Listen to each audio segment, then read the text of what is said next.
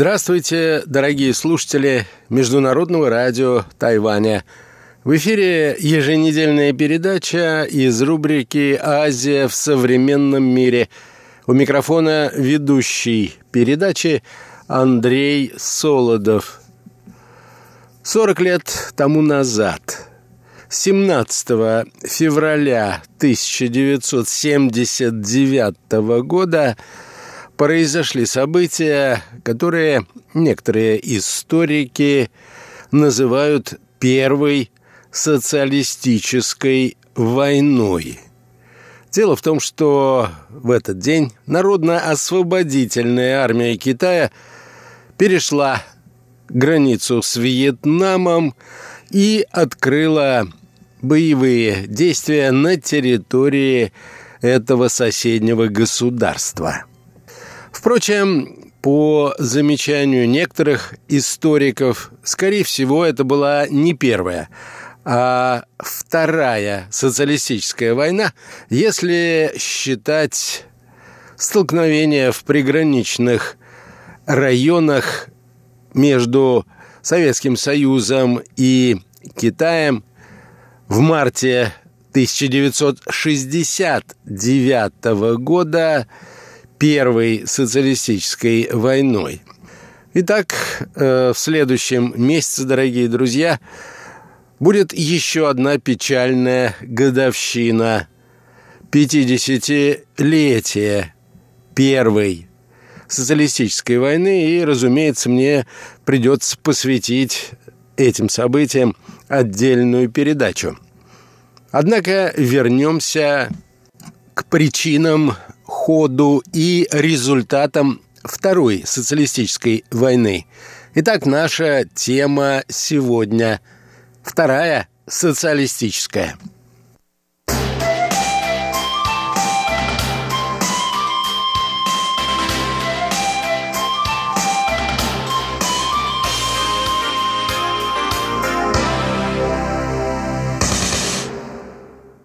Ранним утром 17 февраля 1979 года вьетнамские пограничники приняли на себя первый удар, нанесенный китайской армией. После массированной артиллерийской подготовки границу в нескольких местах перешли в общей сложности около 200 тысяч китайских солдат при поддержке сотен танков. Вьетнамская армия первое время не принимала открытый бой, предпочитая использовать партизанскую тактику. Одна из основных причин этого состояла в том, что большая часть вьетнамских вооруженных сил в этот период времени была на территории Камбоджи, где вела военные действия против правительства так называемых «красных кхмеров». И организовать эффективное сопротивление столь мощному вторжению было не так-то просто – Части Народно-освободительной армии Китая быстро продвинулись на 15-20 километров вглубь вьетнамской территории, успешно подавляя сопротивление вооруженных сил Вьетнама – и э, захватив при этом несколько городов. Судя по всему, военно-стратегический план состоял в том, чтобы создать угрозу или же захватить столицу Вьетнама Ханой, вынудив таким образом вьетнамское правительство вывести из Камбоджи свои войска – Однако осуществить этот план так и не удалось. В значительной степени благодаря тому, что демобилизованные до этого части вьетнамской армии, принимавшие на протяжении десятилетий участие в войне с иностранным противником, после демобилизации вместе с оружием и с командирами, отправленной на вьетнамско-китайскую границу. Поэтому можно сказать, что первый удар приняли на себя не просто пограничники, а наиболее опытные, стойкие и боеспособные воины, имевшие колоссальный опыт участия в различных военных конфликтах.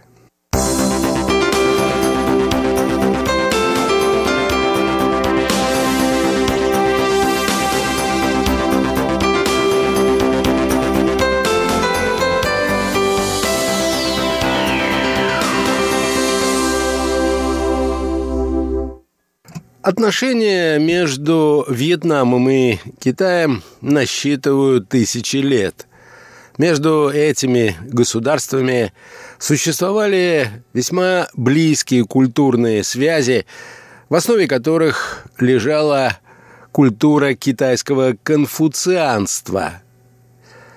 Однако межгосударственные отношения складывались по-разному – и большей частью не лучшим образом в результате того, что традиционное китайское государство стремилось подчинить себе Вьетнам, что неизбежно вызывало сопротивление. Некоторое сближение между Китаем и Вьетнамом наступило в XIX веке, когда Оба государства сопротивлялись иностранному вторжению. А затем, столетия спустя, когда после Второй мировой войны к власти как в Китае, так и во Вьетнаме пришли коммунисты, которые по определению должны были поддерживать друг друга – Особенно сплотила китайских и вьетнамских коммунистов борьба против французской агрессии в 1946-54 годах и начавшаяся вскоре после ухода французов вторая стадия Вьетнамской войны, во время которой вьетнамской армии пришлось иметь дело с вооруженными силами самой могущественной страны западного мира – Америкой. Американский этап Вьетнамской войны завершился в 1973 году, но мир далеко не сразу пришел в Индокитай. На этот раз одним из основных, так сказать, раздражающих факторов в этом регионе – был пришедший к власти в Камбодже режим так называемых «красных кхмеров», который, в сущности, представлял из себя одну из самых кровожадных версий так называемого реального социализма. В результате против своего собственного народа Пол Пот и красные кхмеры – начали проводить невиданную до этого в истории политику геноцида, направленную против собственного народа. За спиной красных кмеров стоял Китай, который рассматривал этот режим как, так сказать, ворота в Индокитай и возможность балансирования вьетнамского влияние в Индокитае. Вьетнамцы же не одобряли сам режим и его внутреннюю политику. Их раздражала также и внешняя политика Пол Пота, который постоянно выступал с территориальными претензиями к Вьетнаму, в результате чего на вьетнамско-камбоджийской границе была весьма Неспокойная ситуация, чреватая началом пограничного конфликта.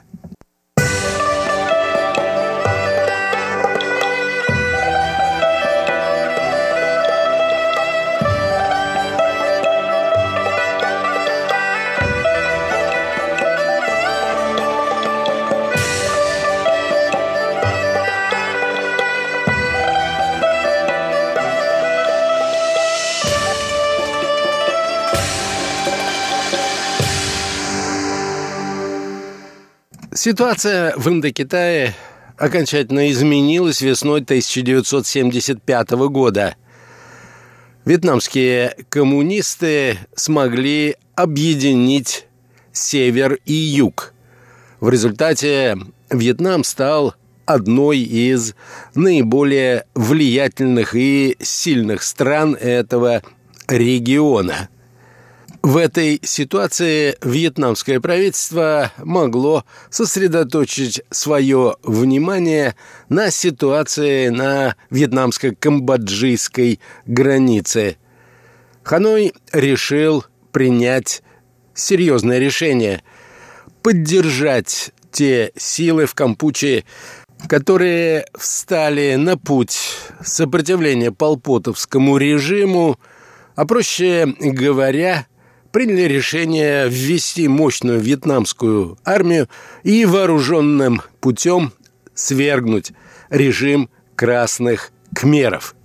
При этом вьетнамское руководство рассчитывало и на помощь Советского Союза – который, как известно, активно поддерживал Вьетнам самыми различными способами в период Вьетнамской войны и после ее окончания в условиях появления разногласий между вьетнамскими и китайскими коммунистами стал главным международным союзником объединенного Вьетнама – в ноябре 1978 года между двумя государствами был подписан договор о дружбе и сотрудничестве, а месяц спустя вьетнамская армия, имевшая колоссальный опыт военных конфликтов, и, кстати, сказать, хорошо вооруженная не только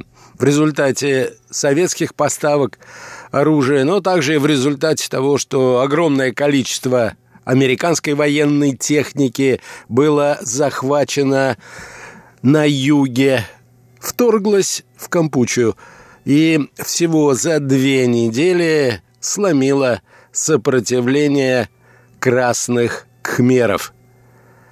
Вьетнамцы таким образом выполнили важную гуманитарную задачу – положили конец геноциду населения этого государства со стороны социалистических утопистов, которые ввергли страну, помимо всего прочего, и в чудовищный голод. Однако такой поворот событий был встречен с негодованием в Китае. Он был воспринят как попытка ограничить китайское влияние в Индокитае. Особенно это раздражало Китай в контексте бесконечного советско-китайского спора о том, кто должен возглавлять мировое коммунистическое движение. Этот спор начался еще в начале 60-х годов, обострился в период так называемой «Великой пролетарской культурной революции в Китае в середине 60-х годов, а его высшей точкой стала первая социалистическая или трагические события на советско-китайской границе весной 1969 года.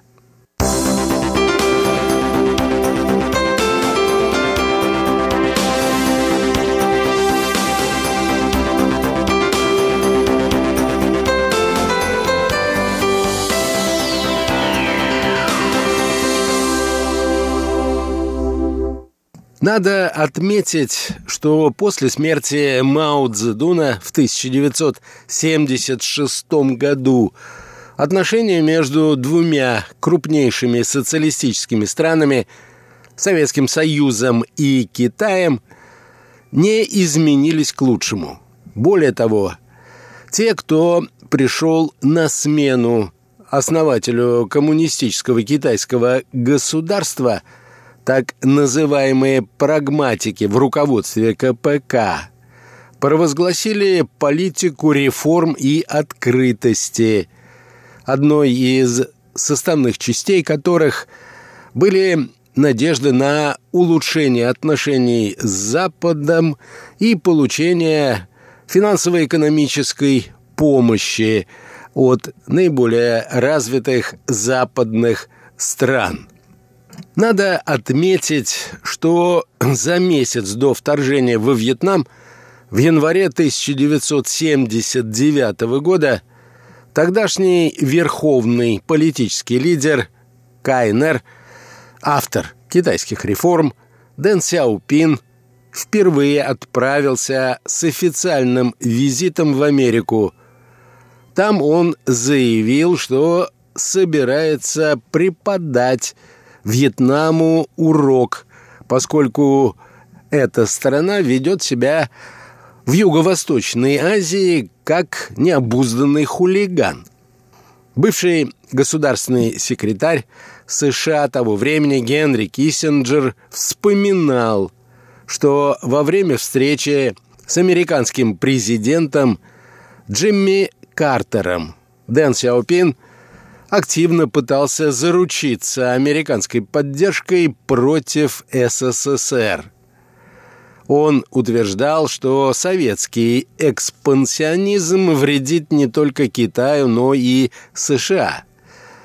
Надо отметить, что во многом эти надежды тогдашнего китайского руководства осуществились. В качестве примера советского экспансионизма Дэн Сяопин как раз и приводил факты, связанные со свержением Полпота и оккупацией Камбоджи вьетнамскими войсками. По словам Дэн Сяопина, Ханой пошел на этот шаг только с одобрения Москвы – а в подписанном странами договоре о сотрудничестве наверняка есть какие-нибудь секретные статьи. Тем не менее, как утверждают историки, доступных документов, которые отчетливо свидетельствуют о том, что лидер КНР предупреждал прямо своих американских коллег о готовящемся вторжении во Вьетнам у нас нет. Однако, судя по всему, это вторжение стало уже почти неизбежным.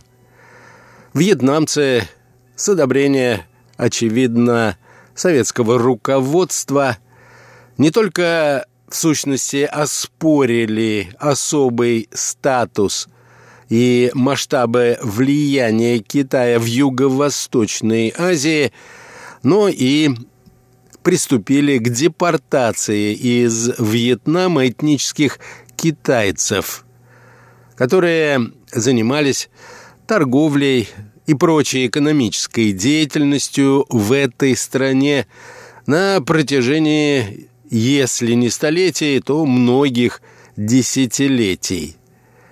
Последнее было также одной из важнейших причин, выдвинутых Китаем для начала пограничной войны со своим южным соседом.